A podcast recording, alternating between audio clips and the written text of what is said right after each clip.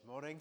It's uh, good to be here, good to be back after holiday and uh, break and uh, come back refreshed. And uh, praise the Lord, it's good to sing of the living word, Jesus. It means so much to us. And we're going to turn to the written word, his written word in the Bible. And if you'd like to turn to Ephesians 2, and while you do that, just to could mention that one or two folks of our folks are in hospital, just to let you know that uh, Christine Taylor went into hospital on, I think it was Thursday or Friday, and uh, she's in Ward 27. There's a real problem with her back. It's to do with a bulging disc or something like that. Um, Marjorie Hall is in hospital. It's Beryl's sister, and she's in Ward 11 having tests. And let's remember as well Catherine Steeples and their family. Uh, Catherine's mum is in hospital, very poorly. She's, I think she's in her 90s, really, with heart problems. So, uh, just a few th- folks there for your thoughts and prayers.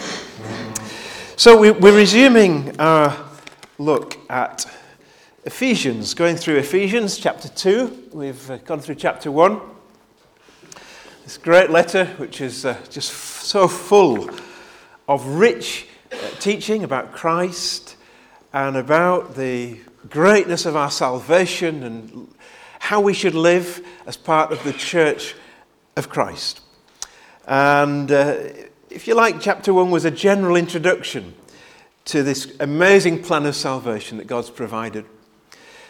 And in chapter, the end of chapter one, Paul, if you remember, launched into this amazing prayer for the church at Ephesus, but it was a wider letter than that. It was a circular letter, so it went to various churches.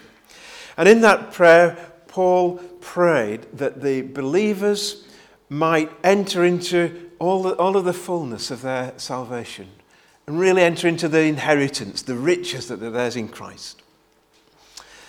And uh, in chapter 2 now, he begins to work out in detail how this applies to individuals and how it applies to our personal lives. And what he does is in chapter 2, he begins by describing the hopelessness of the natural person, the person we are outside of Christ, and the helplessness that we're in, that we, that, that we experience. Our standing, our true standing before God. And it, uh, I like to give a title to messages. My title for this message is Surely We're Not That Bad. Are we?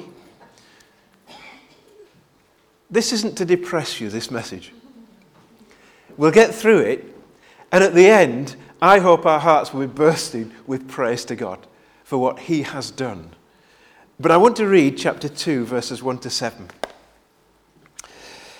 And you, He made alive, who were dead in trespasses and sins in which you once walked according to the course of this world, according to the prince of the power of the air, the spirit who now works in the sons of disobedience, among whom also we all once conducted ourselves in the lusts of our flesh, fulfilling the desires of the flesh and of the mind, and were by nature children of wrath, just as the others. But God, who is rich in mercy because of his great love with which he loved us, even when we were dead in trespasses, made us alive together with Christ. By grace you have been saved, and raised us up together, and made us sit together in the heavenly places in Christ Jesus, that in the ages to come he might show the exceeding riches of his grace in his kindness towards us in Christ Jesus. I'm going to finish there. We're only actually going to really concentrate on the first three verses. But before we do, let's pray again. And our Father God, we, we thank you so much for your word. We thank you, Lord, that people down the years have even given their lives so that we can read this, the Bible, in our language in a way that we can understand. And Lord, we thank you. It's a precious word, but we cannot understand the truths in it unless your Holy Spirit helps us. And so, Lord God, Almighty God, come and help us, we pray, by your Spirit. Ask for your, I ask for your help. I know, Lord, that I am so dependent on you. And we pray that you'd speak to our hearts in Jesus' name. Amen. In verse 1 of that passage, and if you have a Bible, there's church Bibles as well, somewhere in the seats in front of you, it's good to, to see these together, look at these scriptures together. In, in verse 1, Paul describes in graphic terms what we are like. He says, And you he made alive who were dead in trespasses and sins. Now, that is very strange. We, we, we suppose we get used to these words, but that is a strange thing to say to describe people who are living, walking, breathing as dead. So, what is he speaking about? Well, clearly, he's, he's speaking about spiritual death, not physical death.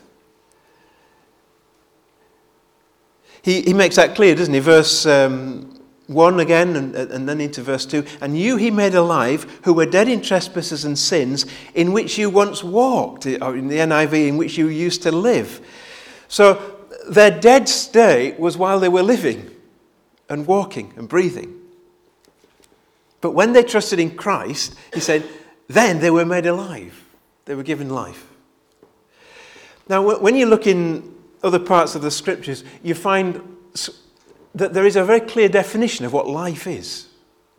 What is spiritual life? If you just turn with me to John chapter 17 and verse 3, Jesus defines it for us. John 17 and verse 3. He says, And this is eternal life, that they may know you, that they may know God, the Father, the only true God, and Jesus Christ, whom you have sent. So, what's life? Well, it's clear, isn't it? Life, real spiritual life, eternal life, is knowing God the Father and knowing God the Son. That defines what life is. It's to know and have that relationship with God in a very real, precious way. The opposite of life is death. So to be spiritually dead is to be without life, without the life of God, separated from the life of God the Father and separated from Christ. So if I don't know Jesus as my Savior and I'm not in a relationship with God, I am dead. And you're dead. God, the Bible says that. We are dead outside of that relationship.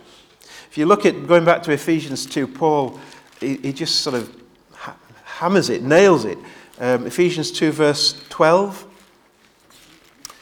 where he sort of expands on this, where he says, he says that at that time, in other words, before you became a Christian, before you were saved, you were without Christ, separated from Christ. You were without Christ, being aliens, separate from the commonwealth of Israel. You didn't belong to the family of God.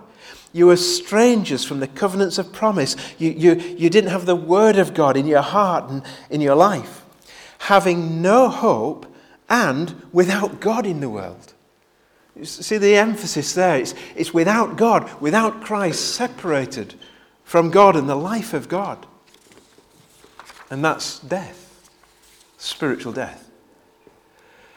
And it struck me, he doesn't mince his words. He didn't say you're nearly dead, or you're, you're half dead, or you're ill and you're desperately ill and, you, and you're nearly dead. You're actually dead. Totally dead. No life. I, if you're of my age and era, you might remember Monty Python's. Yeah, some of you might do anyway. And what my mind went back to that classic sketch of the parrot, the dead parrot. Now, if you don't know what I'm talking about, just well, just listen anyway. But in this in this great sketch, my memory anyway reminds me where John Cleese brings in this parrot which is dead, which he bought from the, the pet shop. And he says, It's dead. You sold me a dead parrot. And, and, the, and the owner says, No, no, it's just resting. And he says, I know a dead parrot when I see one. This is stone dead. He says, No, just stunned. It goes on like this. And this is what John Cleese says. He says, Stunned? He says, This parrot has passed on. It's expired. It's gone to meet its maker. This parrot is no more. It has ceased to be. This is a late parrot. It's a stiff. It's rung down the curtain and joined the choir invisible. This is an ex parrot. And it goes on, it's great. I haven't done it justice, but that's, that's what it goes. And I was thinking, how on earth, how else can you describe something that's dead? It's just dead.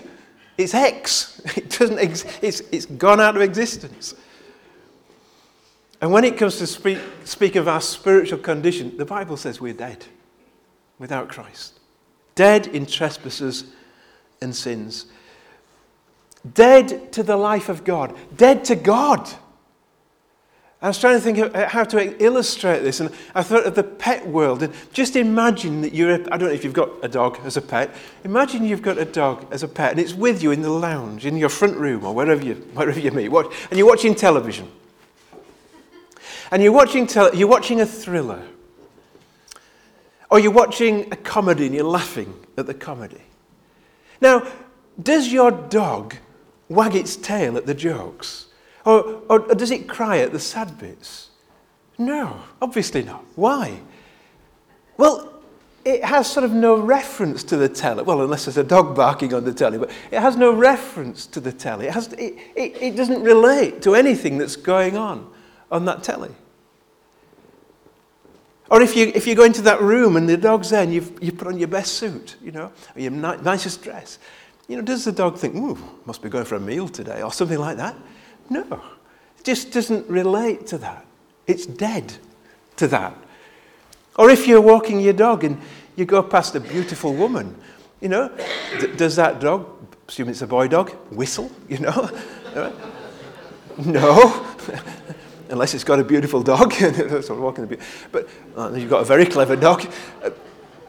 It doesn't, does it? Because it, it's dead to that sphere of life has, it just cannot relate. And Paul says, You and I were dead to God. We could not relate to God. We, we, have, we have no connection with God, we no real understanding of God. Totally cut off from Him, totally un, unable to find Him. That's what it means to be spiritually dead. But who's Paul speaking to? Well, as I said before, uh, this was a circular letter written to churches in Asia Minor. So it was to Ephesians and all in that Turkey area, what we call Turkey now and known as Turkey. And in that church and churches, there would have been those people who knew that when they, before they became Christians, they were dead to God. They, there were many pag, from pagan backgrounds, many um, living probably morally bad lives, and, and that. There were some who were very clearly dead.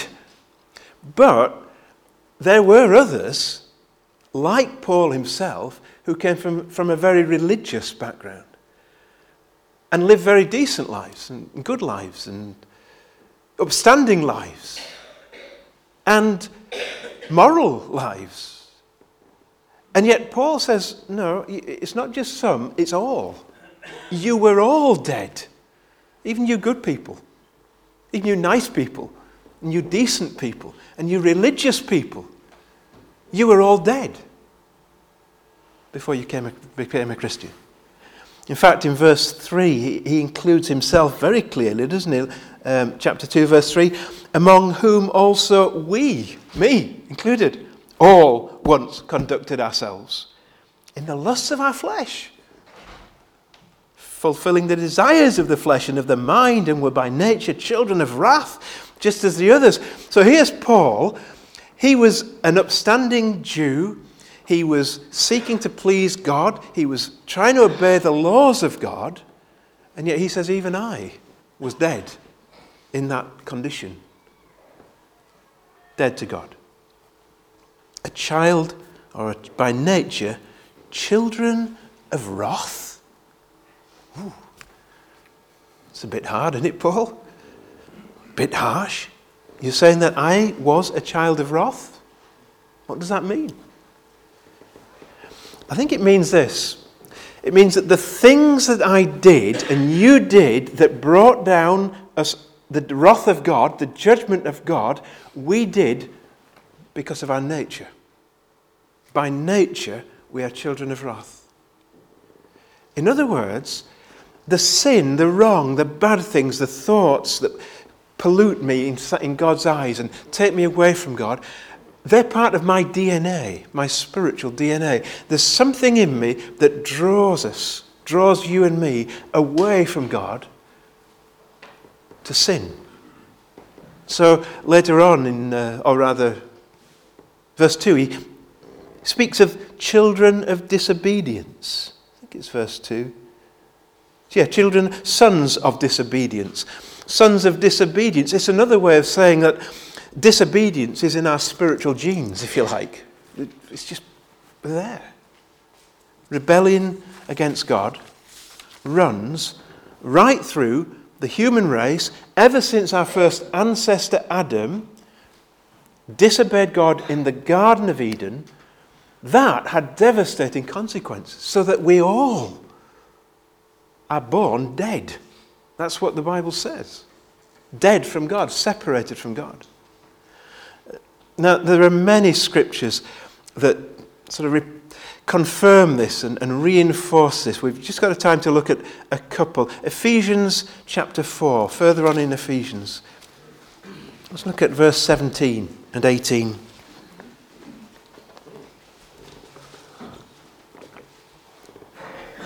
Ephesians 4 17 and 18, he says, This I say, therefore, and testify in the Lord that you should no longer walk as the rest of the Gentiles walk. That's speaking of those who were not believers at this time, in the futility of their mind, having their understanding darkened, being alienated, separated from the life of God because of the ignorance that is in them, because of the blindness of their heart. See what that says?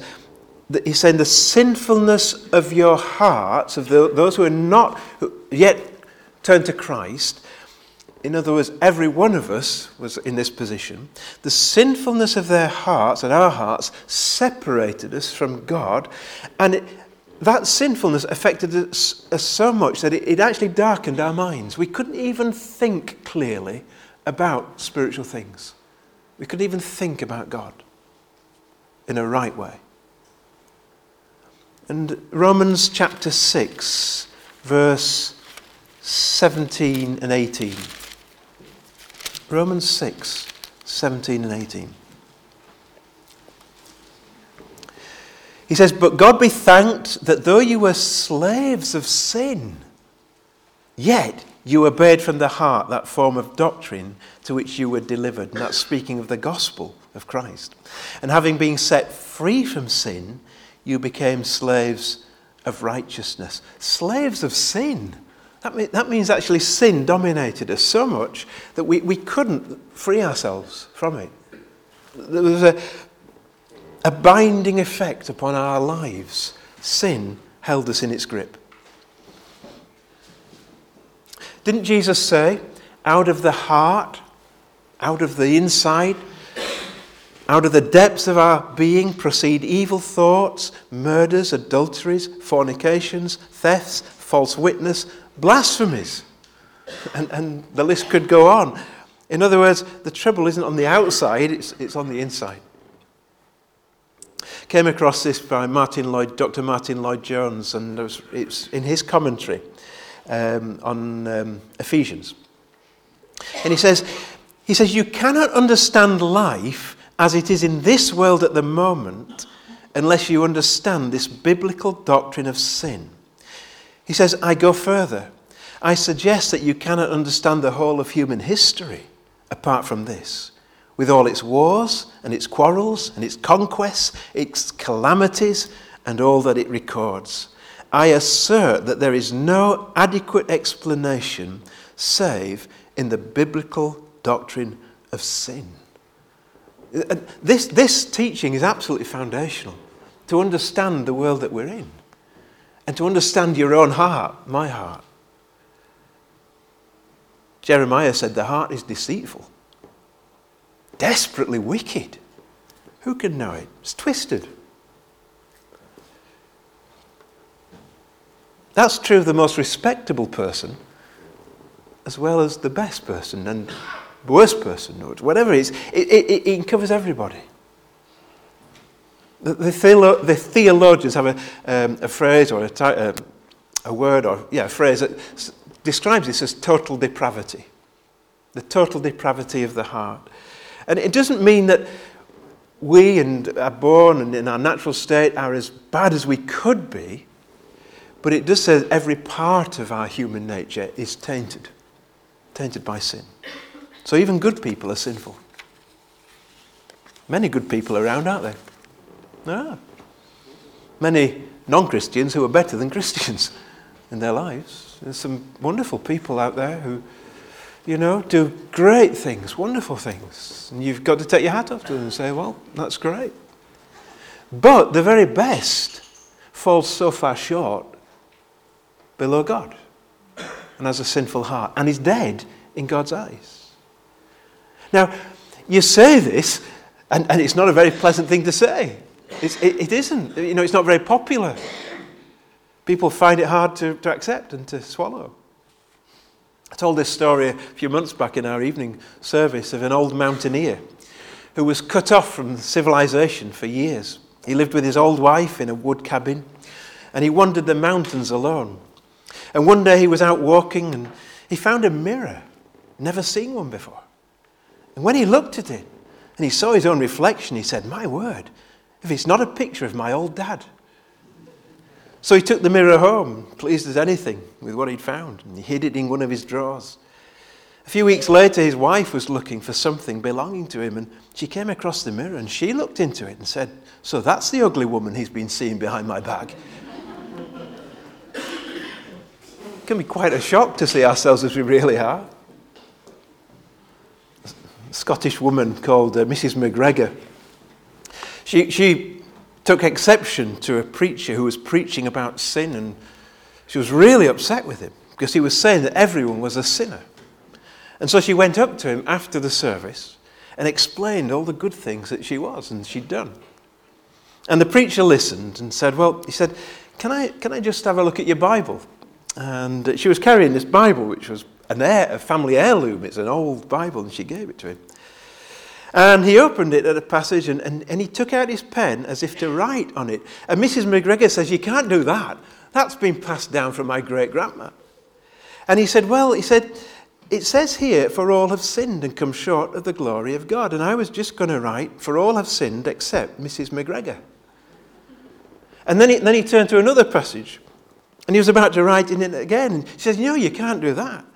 And he said, Well, it says here, all we like sheep have gone astray. And I was going to write, all except Mrs. McGregor.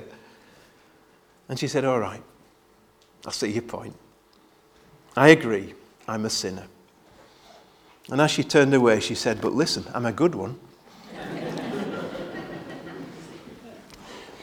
we, we can be so loath to accept where we stand, how we stand, we, how we really stand before God.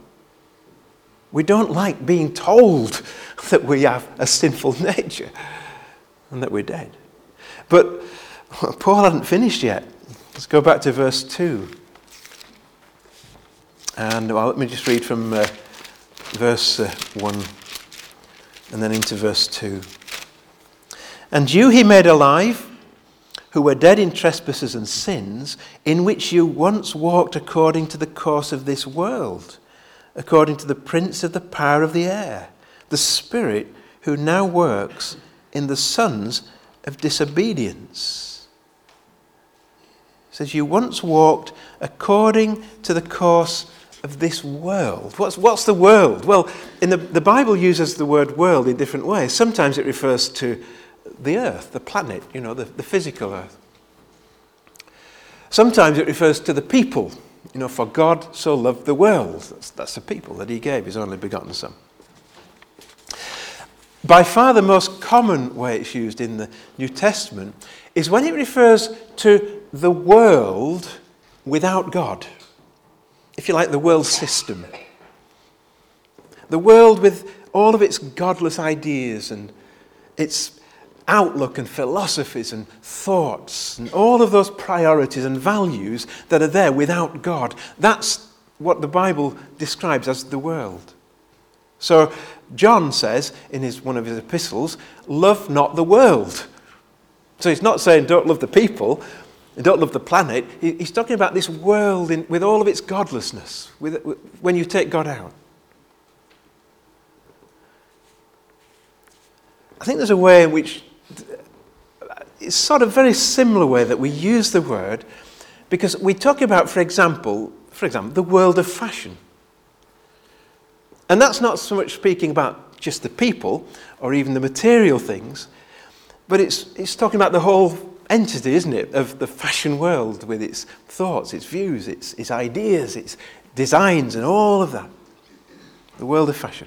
And when you think of it, the world of fashion influences us so much.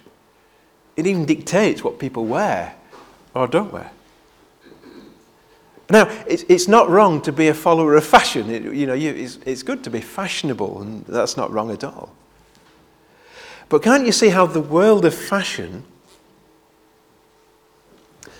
is so much dominated by things that pander to pride, vanity, even materialism, greed, covetousness, lots of other things like that, aren't there?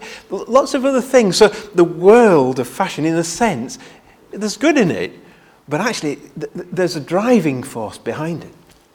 I think in the world of television, you know, the world of films. And, and there's some good, wholesome things, aren't there, to watch? And, yeah. But then you think of all that's driving that. And when it's the language, the attitudes to sex, and the, all, all, of the distorted ways and values and things behind the world of television, the world of the media. What about the world of music? So much about fame and money and adulation, idolatry. And again, sex, sex obsessed. Now, it's not that it's all wrong, but you can see the system of almost.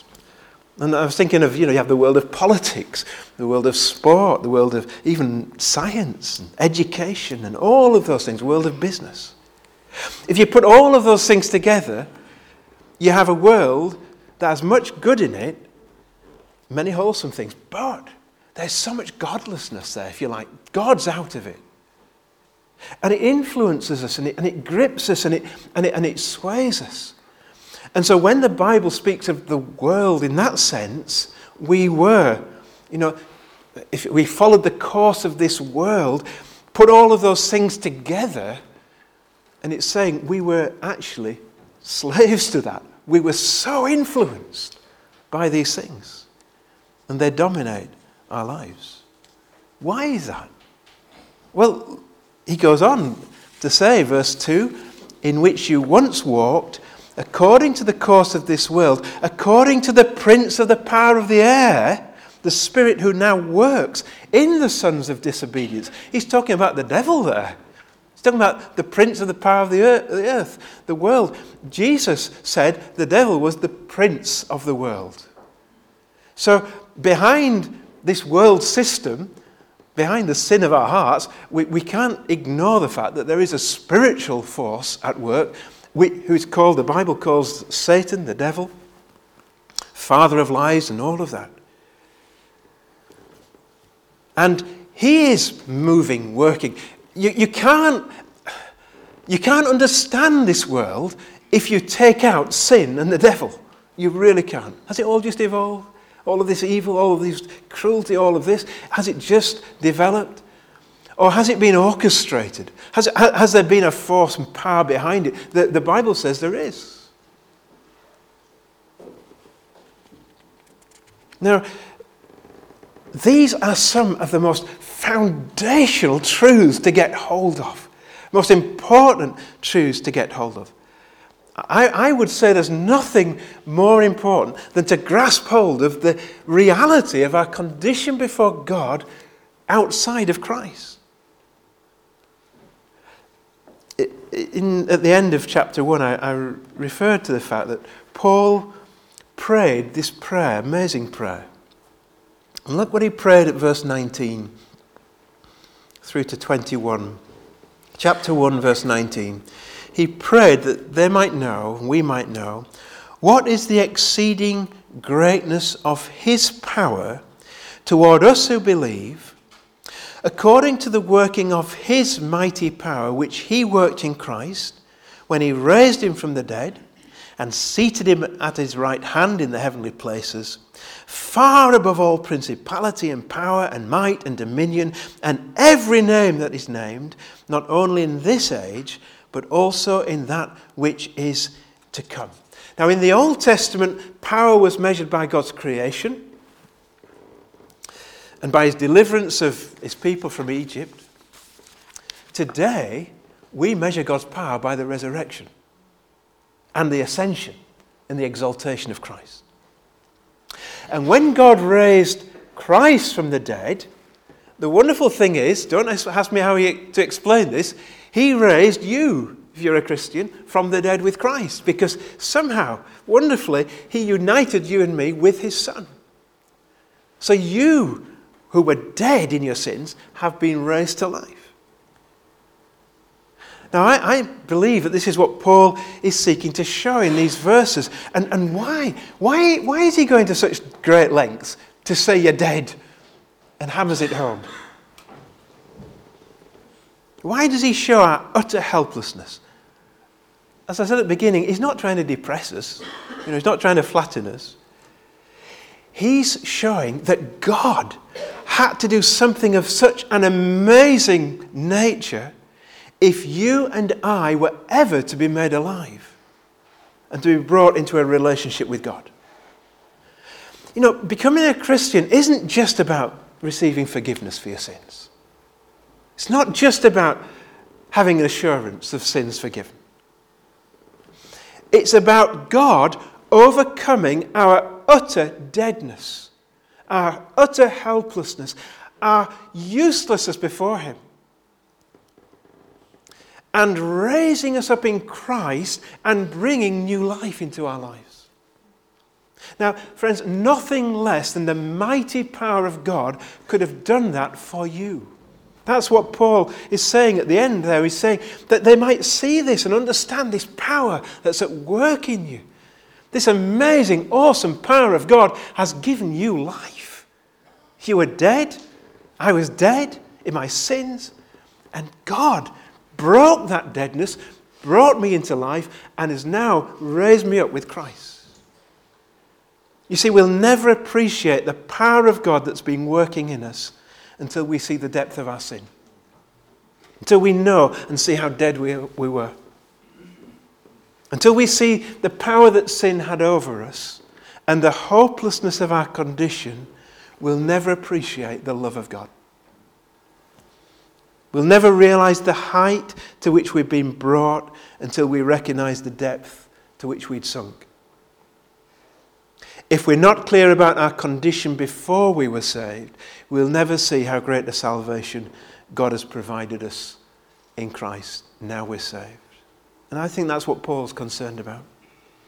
That you and I might grasp hold of this, this amazing power that's at work. We might know, he says in chapter 1, verse 18, Lord, open their eyes to see. God wants you, your eyes, my eyes, to be open to see what God has done.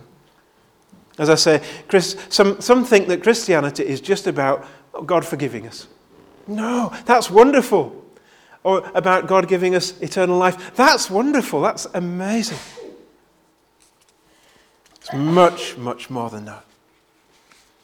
Every believer has been raised from the dead and brought into newness of life in Christ and raised up with Christ so much so that we sit, you sit in the heavenlies, the Bible says. You're blessed with every spiritual blessing, united with Christ, freed from sin's power, freed from Satan's power.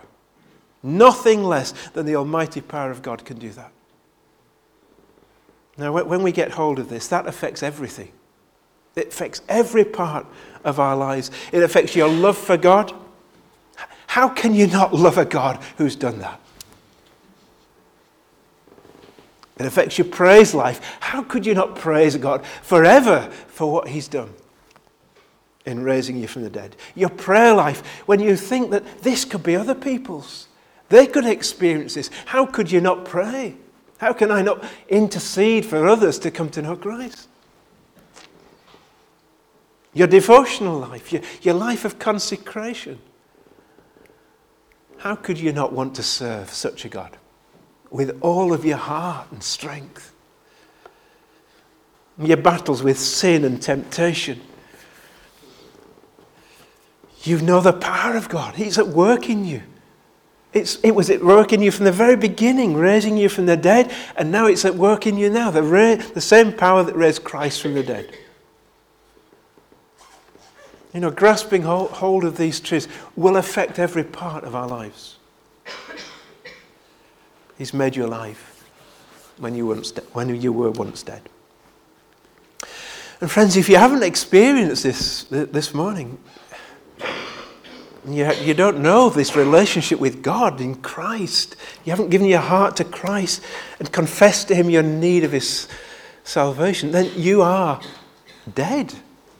You're dead now to God. It's not to say you might not be religious. It's not to say you might not be living in best life as you can, but the Bible defines you as without a relationship with God. And that's spiritual death. just close with this sort of sort of illustration. Imagine that you wake up one morning and you're feeling awful, you're feeling sick, you're just well, you're feverish, and you drag yourself off to the doctor's. You go into the doctor's surgery, and, and you know he feels your pulse, he takes your blood pressure, he looks at your tongue, and checks your heart, and all goes all goes through all of that. And then he just writes out a prescription for some medication and says goodbye to you. And you say to your doctor, but doctor, what, what's wrong with me? And he says, oh, he says, you, you've just got a bad case of bubonic plague, that's all. And you say, isn't that serious? Aren't you going to send me to hospital? People don't walk around with bubonic plague, do they? Don't, don't they die from that? And Imagine the doctor shrugging his shoulders and said, Well, you've got to die sometime. Might as well be a bubonic plague as anything. Besides, he says, diseases, diseases don't really interest me. Now, if you need cosmetic surgery, now I'll talk to you about that. So, would you be grateful to your doctor for being nice and kind and considerate? Not telling you about your real condition? No. Not if you know that that condition can be healed. And God's done that. He's told us our true condition is here, our spiritual condition. Not only that, He's told us there's a cure. But there is only one cure, and that's Christ, His Son. In fact, God Himself has become the cure. And that's amazing. God took our disease, all of our disease, in his son on the cross. Took your disease, the disease of that sin that's caused death. And he took that so that you could have life and be forgiven and cleansed and have a relationship with God. So, do you see your need of a cure this morning? Would you like that cure? Of knowing sins forgiven. Yeah, that's wonderful knowing an assurance that you have a relationship with God, knowing the life of God flowing through you. That's what's on offer. That's what God offers because He loves you in spite of your sin. So if you've never come to Christ, never trusted in Him, then I would invite you and urge you to do that this morning. Touch Him, reach out, call upon Him, cry out to Christ, believe in Jesus, and you will be saved, Scripture says. And that's the cure. That's the cure. Paul goes on to say, this uh, we'll close with this, in uh, chapter 2, he says, uh, Yeah, we were dead in sins and dead in our trespasses, but, verse 4, but God, God who is rich in mercy, because of his great love with which he loved us, even when we were dead in trespasses, made us alive together with Christ. Let's pray. God offers us salvation. He offers us new life in Christ. He wants us to enter into a relationship with Him. He wants us to know that joy of His presence in our lives. We can't earn it, we don't deserve it. The Bible says it's for by grace are you saved through faith, not of yourselves. It's the gift of God. Lord, I pray for any here this morning who haven't experienced that and who deep down are hearing your voice right now, hearing that tug of their hearts, as it were, calling them into a relationship with you. Would you give them the gift of faith to trust in Christ? Help them, Lord, to see their sin on Jesus. Help them to see that they need to confess that, repent of that, and turn to Him. And find salvation today. And Lord, for us who know the Lord, Lord, thank you for what you've done. How we praise you, Almighty God, because of that great love that you lavished on us when you sent your Son to die for us. Lord, our hearts are filled with thanksgiving for all that you've done. Help us to live our lives in the light of that, Lord. Help us to serve you. Help us to live for you. Help us to have done with things that grip us and, Lord, are not right for us, whether they be sinful things or things that just weigh us down. We're sorry, Lord, that we're so quick to allow sin to grip hold of us. Lord, we pray, give us a new heart, a new love, a new desire to please you. So, Lord, part us, we pray with just joy in our hearts that we who were once enemies of God, under the wrath of God, have now been made sons and daughters of His. Father, thank you. In Jesus' name, Amen. If you would like to talk